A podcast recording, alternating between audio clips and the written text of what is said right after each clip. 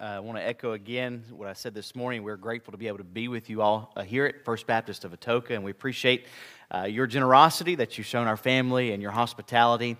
Uh, we enjoyed being able to spend time with Pastor Weems and Ms. Weems this uh, afternoon over a meal, and we just appreciate your heart for missions, and not only that, but your heart for missionaries as well.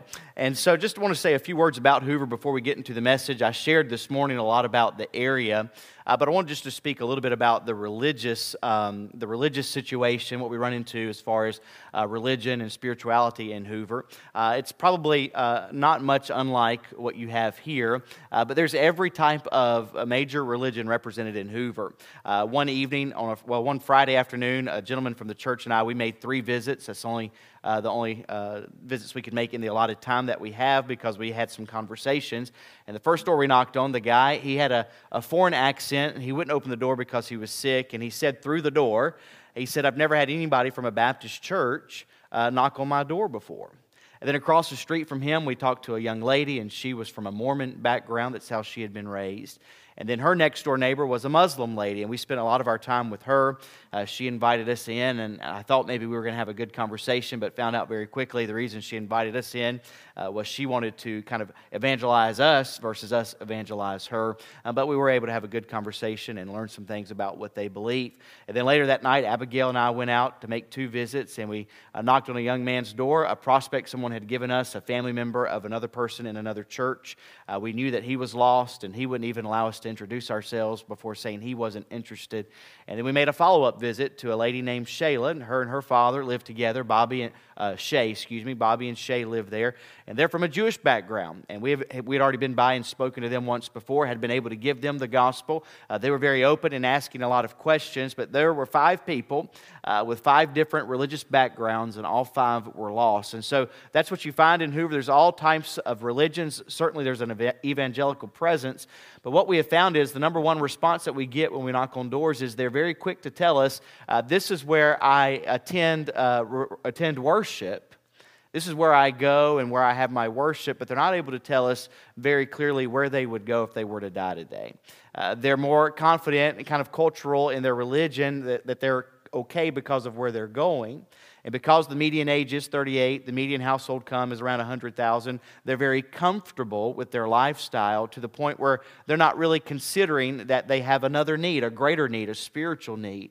And so as we go to, to Hoover, if you would pray, not only pray for souls to be saved, but pray that their hearts and minds would be open to the fact that they need something and that something is a personal relationship with the Lord Jesus Christ. And as we knock on their door or we meet them in the community or they come to a service, uh, they're already searching and we'll be able to give them the gospel and see them gloriously saved. I uh, just wanted to share, too, if you would take your Bibles and go to Romans chapter 12, that's kind of a segue uh, into our message tonight. Uh, a little bit about my testimony and how the Lord worked, and I'll do that very quickly for the sake of time. But I was born and raised in a Christian home. I made a profession of faith at the age of five. And honestly, looking back on, on that time in my life, what I was doing is I was going through the motions. I knew that's what was expected of me if I was going to be a good boy, that I needed to have, uh, you know, I needed to be saved, I needed to be baptized. And a lot of my friends were doing that at that point in time in their life. Uh, but I don't really remember there being any conviction or really there being a full understanding of what the gospel was and my need to be saved. And so for the next 10 years, I lived uh, my life based off of that profession. I had a story that I would tell whenever someone wanted to know my testimony. And when I was 15 years old, a man came and preached a youth revival at our church, and his testimony was very similar. He had made a profession of faith when he was young. And anytime he doubted his salvation, he had found his mother's journal, and she had written down the date of his profession in that journal. And he said, I would look at that date, what my mother had written, I would feel better about my salvation. And every time I doubted, I would go back to that journal until one day it dawned on him. He said that his faith was what was written on a, was in what was written on a piece of paper and not in the Lord Jesus Christ. And he knew that he needed to get his salvation settled, and he called on Christ in faith and was saved. And that resonated with me. The Lord said, That's you. You're trusting in some story that you've been telling for the last 10 years, but you've not truly placed your faith in me for salvation. And so I went home that night under deep conviction, woke up the next morning still battling that. And I found my mother later that day, that afternoon, that following afternoon. And uh, she took me in her room, and I think I probably quoted most of the verses to her. We'd had to memorize them at home or at church for one reason or another. And that day I called on Christ and Christ alone for my soul's salvation. And then for the next four years, I would love to say that I you know, did everything I should. I was the model teenager and just thoroughly right with the Lord, but that would be a lie.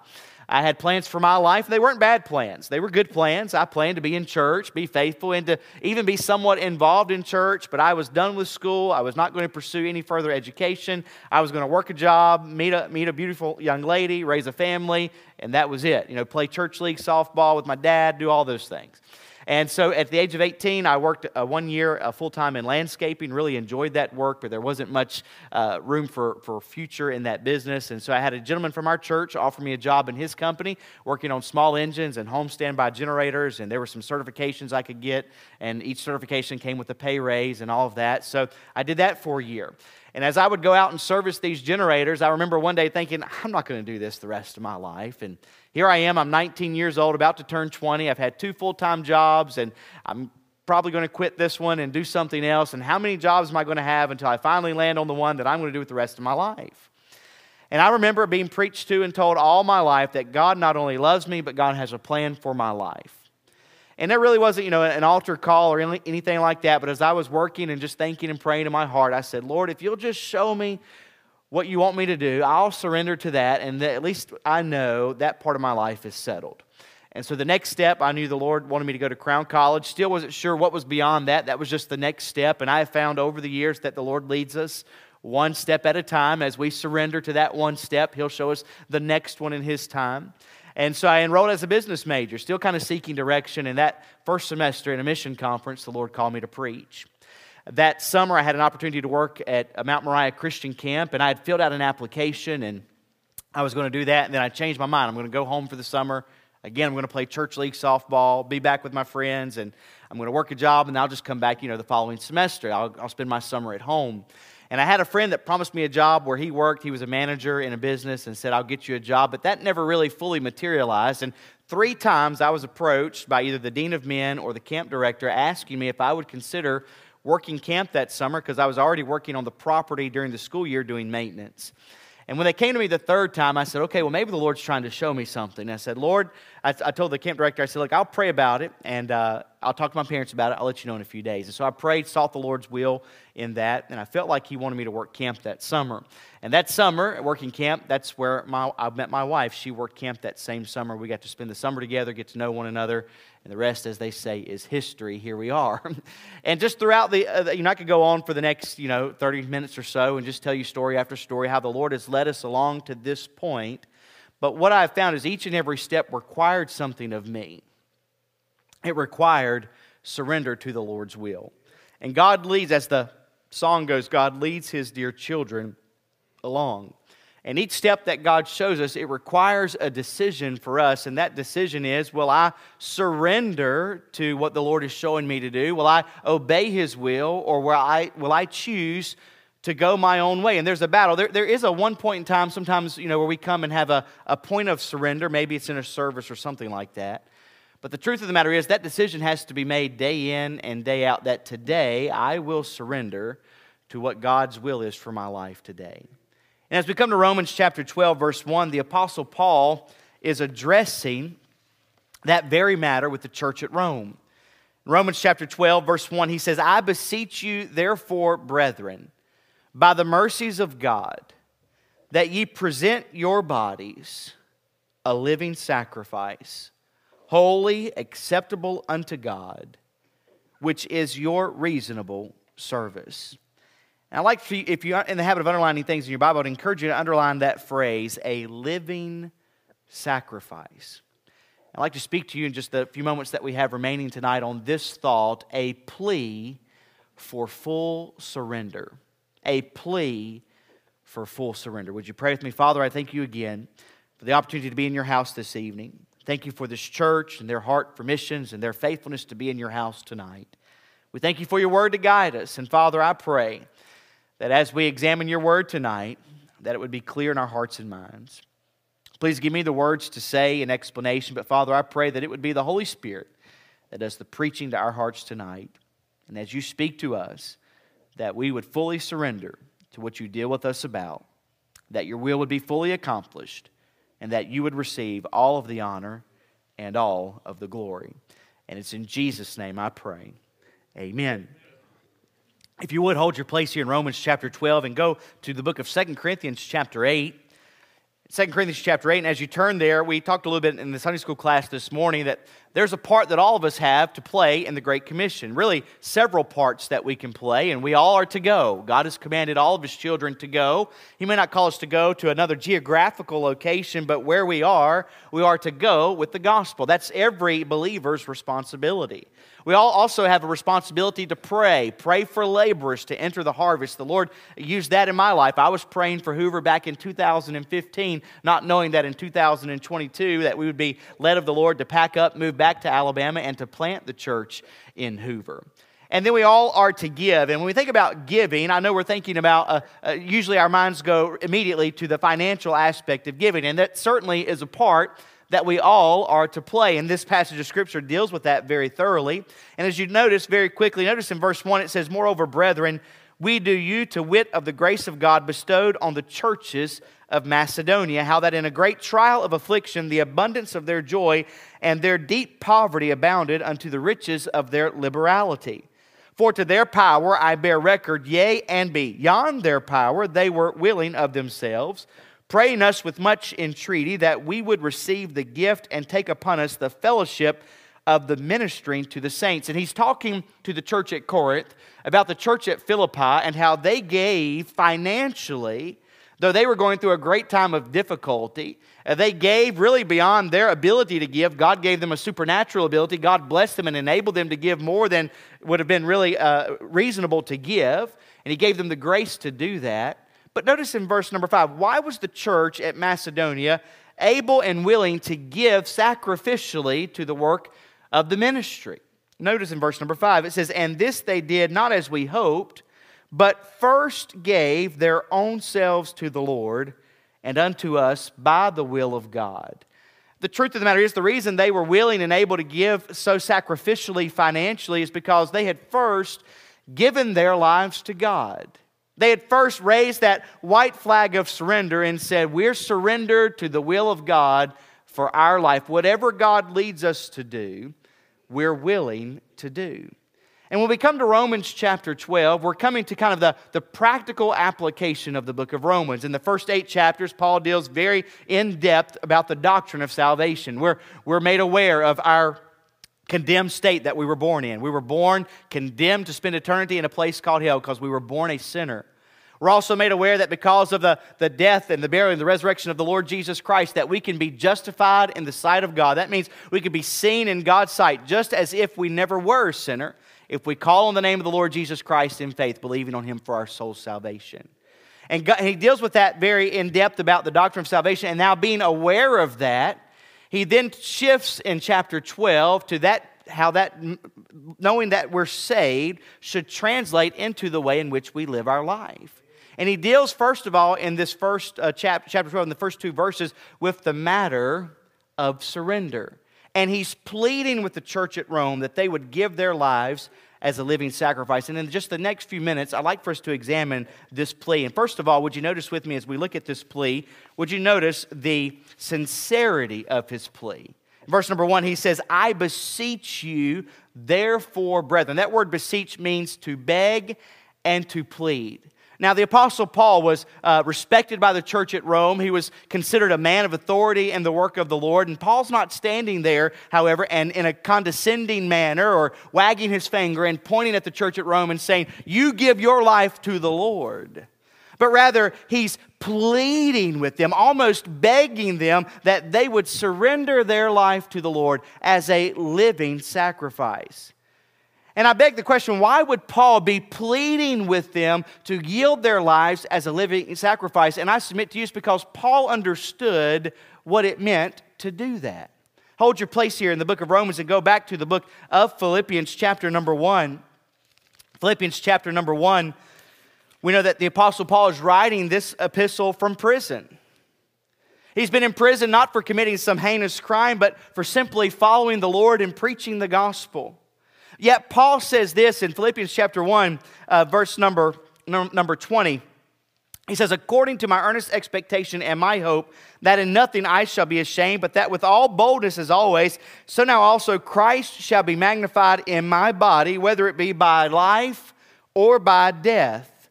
For to me to live is Christ, and to die is gain. Paul had come to the point in his life as he walked with the Lord as saying, I would much rather die and enter eternity and enter the presence of the Lord than to live on this earth. He goes on to say in that same chapter, he says, But I know it's more needful for you that I live and remain on this earth so that I can help you, you believers there at the church of Philippi.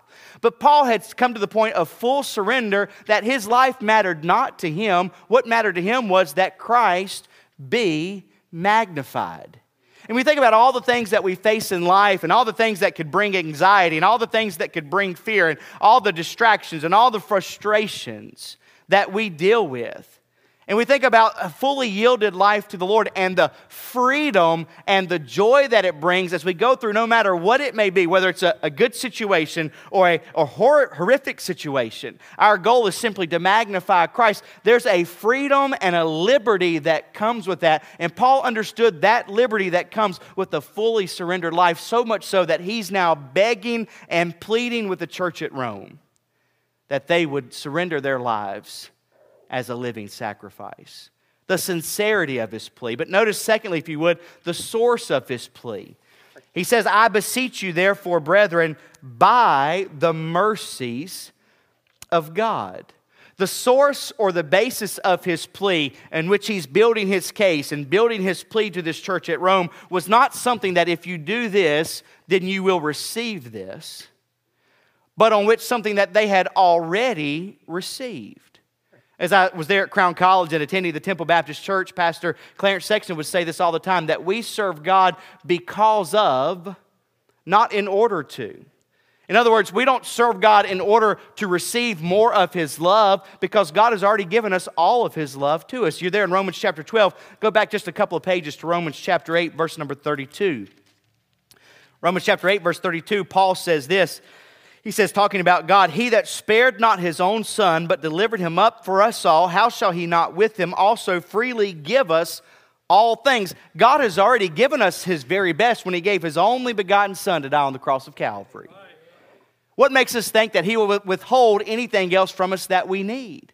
And so we build this, Paul's building this plea off the case, off the mercy already that we have received of God. Based on the mercy that we've received from God, we should yield our lives as a living sacrifice, not because we'll receive something else out of that, but because of what God has already given to us. And may I remind you of the mercy that God has given us.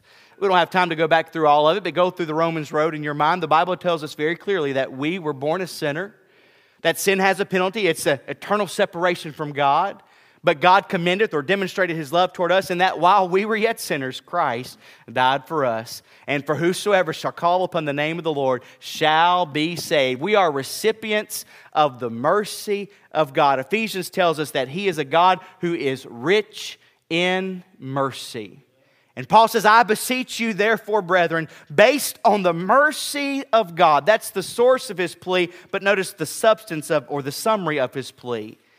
What is he pleading with us here? That ye present your bodies a living sacrifice. That word present means to be at one's disposal that we come before the throne of Almighty God and we bring our bodies. He said, a living sacrifice. That's almost an oxymoron, isn't it? Usually we think of a sacrifice as something that's dead. But he says, a living sacrifice. You're living, you're breathing, you have life, yet you've considered yourself dead to yourself and fully surrendered to God. That we would bring our lives and we would place it at the feet of God, saying, Lord, I am at your disposal. Paul says, I plead with you that you would present your lives a living sacrifice. The tense in which this phrase is given, or this word is given, is that it is a specific act, a once and for all action. Our young children, you know, especially the infant Joseph and, and Jackson at three, sometimes they'll come up to us and they'll give us something. Maybe it's a piece of candy, and they'll say, Dad, here, I want you to have it. Now, Jackson doesn't do that. He eats all his candy, but he'll bring a toy or something. Dad, you can have this. And Andrew used to do this a lot when he was little. Dad, I want you to have this toy. And I knew it was his favorite toy. And I knew what he was doing. He just wanted to demonstrate that he loved me and, and that he wanted to give me something good. But what would happen was, after about two or three days, the toy wouldn't be anywhere where I had placed it. it somehow had miraculously found its way back to his room and in his toy box. Why? He decided it was time for him to have it back. And when we think about this action, a lot of times that's how we, we give our lives to the Lord. It sounds great at the, at the end of a sermon and a church service, and we're on a spiritual high. Lord, you can have my life, and I'm in the midst of all these other believers. I surrender to your will, Lord. then we walk out the doors of the church building, we walk down the street, we encounter a difficulty, and say, Never mind, I think I take that back. I think I'm going to live for me. I didn't realize I was going to meet, meet with this if I did that. But Paul uses this term as a once and for all action that we lay our life at the feet of God. Lord, I am at your disposal, and I will never pick that gift back up. Paul's plea I beseech you, therefore, brethren, by the mercies of God, that ye present your bodies a living sacrifice. But then notice with me, number four, if you would, the specifics of his plea. That I present your bodies a living sacrifice, holy and acceptable unto God. Now, depending on the meal, I love leftovers, especially if it's a good meal. Think about Thanksgiving dinner and all the leftovers. I enjoy eating those leftovers for the next few days. But I haven't had too many leftovers that were as good as the original meal. And when we give our lives as a living sacrifice, sometimes it's easy for us to sacrifice our leftovers. Well, I've got a little spare time. I'm caught up on all the projects at home, and so I think I can volunteer some time to go out soul winning this week. I'll give God that leftover time. You know what? Things been good for us financially. I got a few dollars left over this month and have for the last few months. I think I could probably can give this amount to missions since I've got some extra cash laying around. And it's easy to sacrifice the leftovers, and sometimes we do that, and, and we kind of uh, fool ourselves into thinking that we're making just such a great sacrifice for the Lord. But as he mentions the specifics of this plea, holy and acceptable, he's talking about giving God our very best. This also ties in with the thought of sanctified living, that we are to live our lives in a way that would be well pleasing unto the Lord. That word acceptable means that which is pleasing, and that word holy means that which is set apart from the profane. And the specifics of this plea, the truth of the matter is, we'll see a little bit later on in verse number two, that God helps us to be able to offer ourselves as a holy and acceptable sacrifice if we yield our lives to Him. But the mindset that we should have should be like the writer of the song that said, Take my life and let it be consecrated, Lord, for Thee. Take my hands and let them move at the impulse of thy love. Take my feet and let them be swift and beautiful for thee. Take my voice and let me sing always only for my King. Take my lips and let them be filled with messages from thee. Take my will and make it thine. It shall be no longer mine. Take myself and I will be ever only all for thee. And God just simply asks us to give our all to Him and let Him do what He wills with us. That we would offer our lives a living sacrifice, holy and acceptable unto Him. But then we come, fifthly, tonight to the sting of His plea. This, this point here bites us a little bit. Notice what it says in, in chapter 12 at the end of verse number 1 which is your reasonable service. A lot of times when we talk about a thought like this of us yielding our life fully to the Lord, it's met with things like, Preacher, what you're asking me to do is simply illogical and unreasonable. How, can I, how do you expect me to give my entire life, every aspect of my life, to the Lord? And I'll be honest with you, there was a point in time in my life where I would have been the same way. I was the same way. But I want you to hold your place here and go to 2 Corinthians chapter 5. We went over this verse in Sunday school. I'd like to mention it again. This is a passage of Scripture that forever changed the way that I looked at my life. And in 2 Corinthians chapter 5, skip down to verse number 17. It says in verse number 17, Therefore, if any man be in Christ, he is a new creature. Old things are passed away. Behold, all things are become new. That talks about the regenerational work of the Lord Jesus Christ. But back up to verse number 14 and verse number 15, Paul says this For the love of Christ constraineth us. That word constraineth means to compel, to hold our feet to the fire. The love of God for us should be our motivation for living our lives for Him. Because we thus judge that if one died for all, then we're all dead. And that He died for all, that they which live should not henceforth live unto themselves, but unto Him which died for them and rose again. Paul is saying here, the one that gave His life for us he died in our place. Therefore, we should live our lives for His glory. The truth of the matter is, physically speaking, we would not have the breath that we breathe tonight if God had not given it to us. Spiritually speaking, we would have no hope at all of eternal life with God in glory if God had not provided that way for us to come back to Him in sending the Lord Jesus Christ to die on the cross for our sins.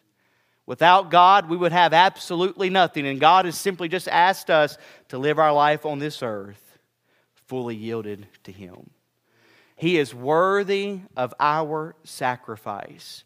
And I believe if I were to ask you to raise your hand tonight, I think all of us would like to consider ourselves as reasonable individuals, wouldn't we? And Paul says this plea that he's pleading with the church at Rome that we yield our lives as a living sacrifice, wholly acceptable unto God, he says this it is our reasonable service. You ever met anybody that's unreasonable? Don't nudge anybody beside you, right? Or look down your row. Sometimes we all can be unreasonable, can't we? But the truth of the matter is, the most unreasonable thing that I could ever do with my life is to think or to act in such a way as I live it unto myself because God deserves my sacrifice, and that is my reasonable service to yield my life to Him. The sting of His plea. Notice with me, sixthly, if you would, tonight, the secret of His plea. Chapter 12, we skip now down to verse number 2. It says, Be not conformed to this world, and be not conformed to this world, but be ye transformed by the renewing of your mind we talk about the principle of yielding our lives as a living sacrifice, but the truth of the matter is that's easier said than done, isn't it? As we go out into this sin cursed world, and it seems to be getting worse and worse all the time, and we can have good intentions and we can uh, make, put forth the effort to live our life for the Lord and yield to Him, but if we're not careful, we get distracted or maybe we get discouraged by all the things that are around us. How is it possible that me, uh, uh, Austin Brown in, in 2024, how could I live my life as a living sacrifice unto the Lord? The only way is if I'm allowing God to have His transformational work in my life. If I don't allow myself to be conformed and molded to the image of this world, but I allow God to have His perfect will and way in me, transforming me from the inside out, the renewing of my mind, letting God renew me day in and day out. How do I do that? We'll go back to Romans chapter 6, if you would, verse 13. Romans chapter 6, verse 13, he says this to the church at Rome Neither yield ye your members as instruments of unrighteousness unto sin, but yield yourselves unto God as those that are alive from the dead, and your members as instruments of righteousness unto God. For sin shall not have dominion over you. For ye are not under the law, but under grace. The truth of the matter is, the, it all comes down to that one word yield. Yield. We receive pressure from the world to conform to its image. And we also, on the other hand, have the power of God to transform our life, and He stands there ready to do so. But with each and every waking moment, we have the choice which power will we yield to? Will we yield to the conformational power of the world and be conformed to its image, or will we yield to the transformational work with which God wants to do in and through us? And the choice is left to us. If we will surrender our lives as a living sacrifice, God will enable us to live that kind of life if we yield to Him daily, allowing Him to transform us by the renewing of our mind. But then the last point tonight, and that's the secret of His plea. Look with me in verse uh, number two again of Romans chapter 12. Be not conformed to this world, but be ye transformed by the renewing of your mind. And I'm, excuse me, the seventh point is the substance of his plea. What does he say after that? That ye may prove what is that good and acceptable and perfect will of God. That word prove means to recognize as genuine. In other words, to know. If we will yield our lives as a living sacrifice, we will be able to know that which is good and acceptable and perfect, which means the complete will of God. The truth of the matter is, we serve God because of, not in order to, but if we do yield our lives to the Lord as a living sacrifice, there is something in it for us. And what's in it for us is that on this end of it, as we yield our lives to the Lord as a living sacrifice, we're able to experience on this earth all that God wants to do in and through us. We're able to know what is the good and acceptable and the perfect will of God, the full will of God that He wants to do in and through our lives. But we'll never know that. We'll never know what God wanted to do, what God could have done, what God stood ready to do in and through us as individuals, in and in through us as families, and, and in through us as churches, if we do not first lay our life at His feet as a living sacrifice. And may I say this that when we step out in faith and yield fully to the Lord, God stands ready to meet us. And God will always meet us on the front line of faith. Think about Abraham. God called him to go to a place, and he basically told Abraham this I want you to leave your family, pack up your, your immediate family, leave all the, your other family behind, and I want you to leave, and I want you to go to a place, and when you get there, I'll let you know you're there. Imagine going home and telling your wife that. We're packing up, we're moving, we're leaving, where are we going? I have no idea. We'll know when we get there. But God met him. God gave him and his seed Canaan. God told Moses, Go stand before Pharaoh and say, Let my people go. Moses did that 10 times before Pharaoh did it. Then finally, when Pharaoh broke and said, Fine, go ahead, they came to the Red Sea and there they put up a camp. They followed the pillar of cloud by day and the pillar of fire by night, and that's where God led them to. And then they look up one day, and here comes the Egyptian army. There's no way to escape. Well, this is what God said, do. All the people murmured. What did Moses say? Stand still and see the salvation of the Lord. And God provided in a miraculous way. Never would have done that if they hadn't yielded to his will. And when we surrender our lives to the Lord as a living sacrifice and we step out on that front line of faith, God stands ready to meet us. And oh, I wish I had time tonight to tell you, just in the last year and a half, it's been amazing some of the things that God has done. We had to sell our home to move, and a lot of other things that happened at that same time that we just needed God to step in and provide, and He did in just a few short days. Along the way, we've been praying for certain things and wondering how all this is going to work out. And each and everything that we've worried about so far, God has met and God has provided in His time. And it's all to His glory. And that's one of the things I'm grateful for in this church planting. I've experienced some things in my life over the last year and a half that I never would have experienced if I hadn't first stepped out in surrender. And sometimes people look at us as missionaries and they say, Oh, you're just, y'all are some special people. There's nothing special about us. The only special thing that we have done is we've just surrendered.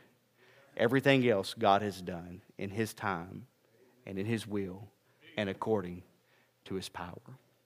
And I wonder tonight, what does God want to do in and through each and every one of us if we will just wave that white flag of surrender and yield to him?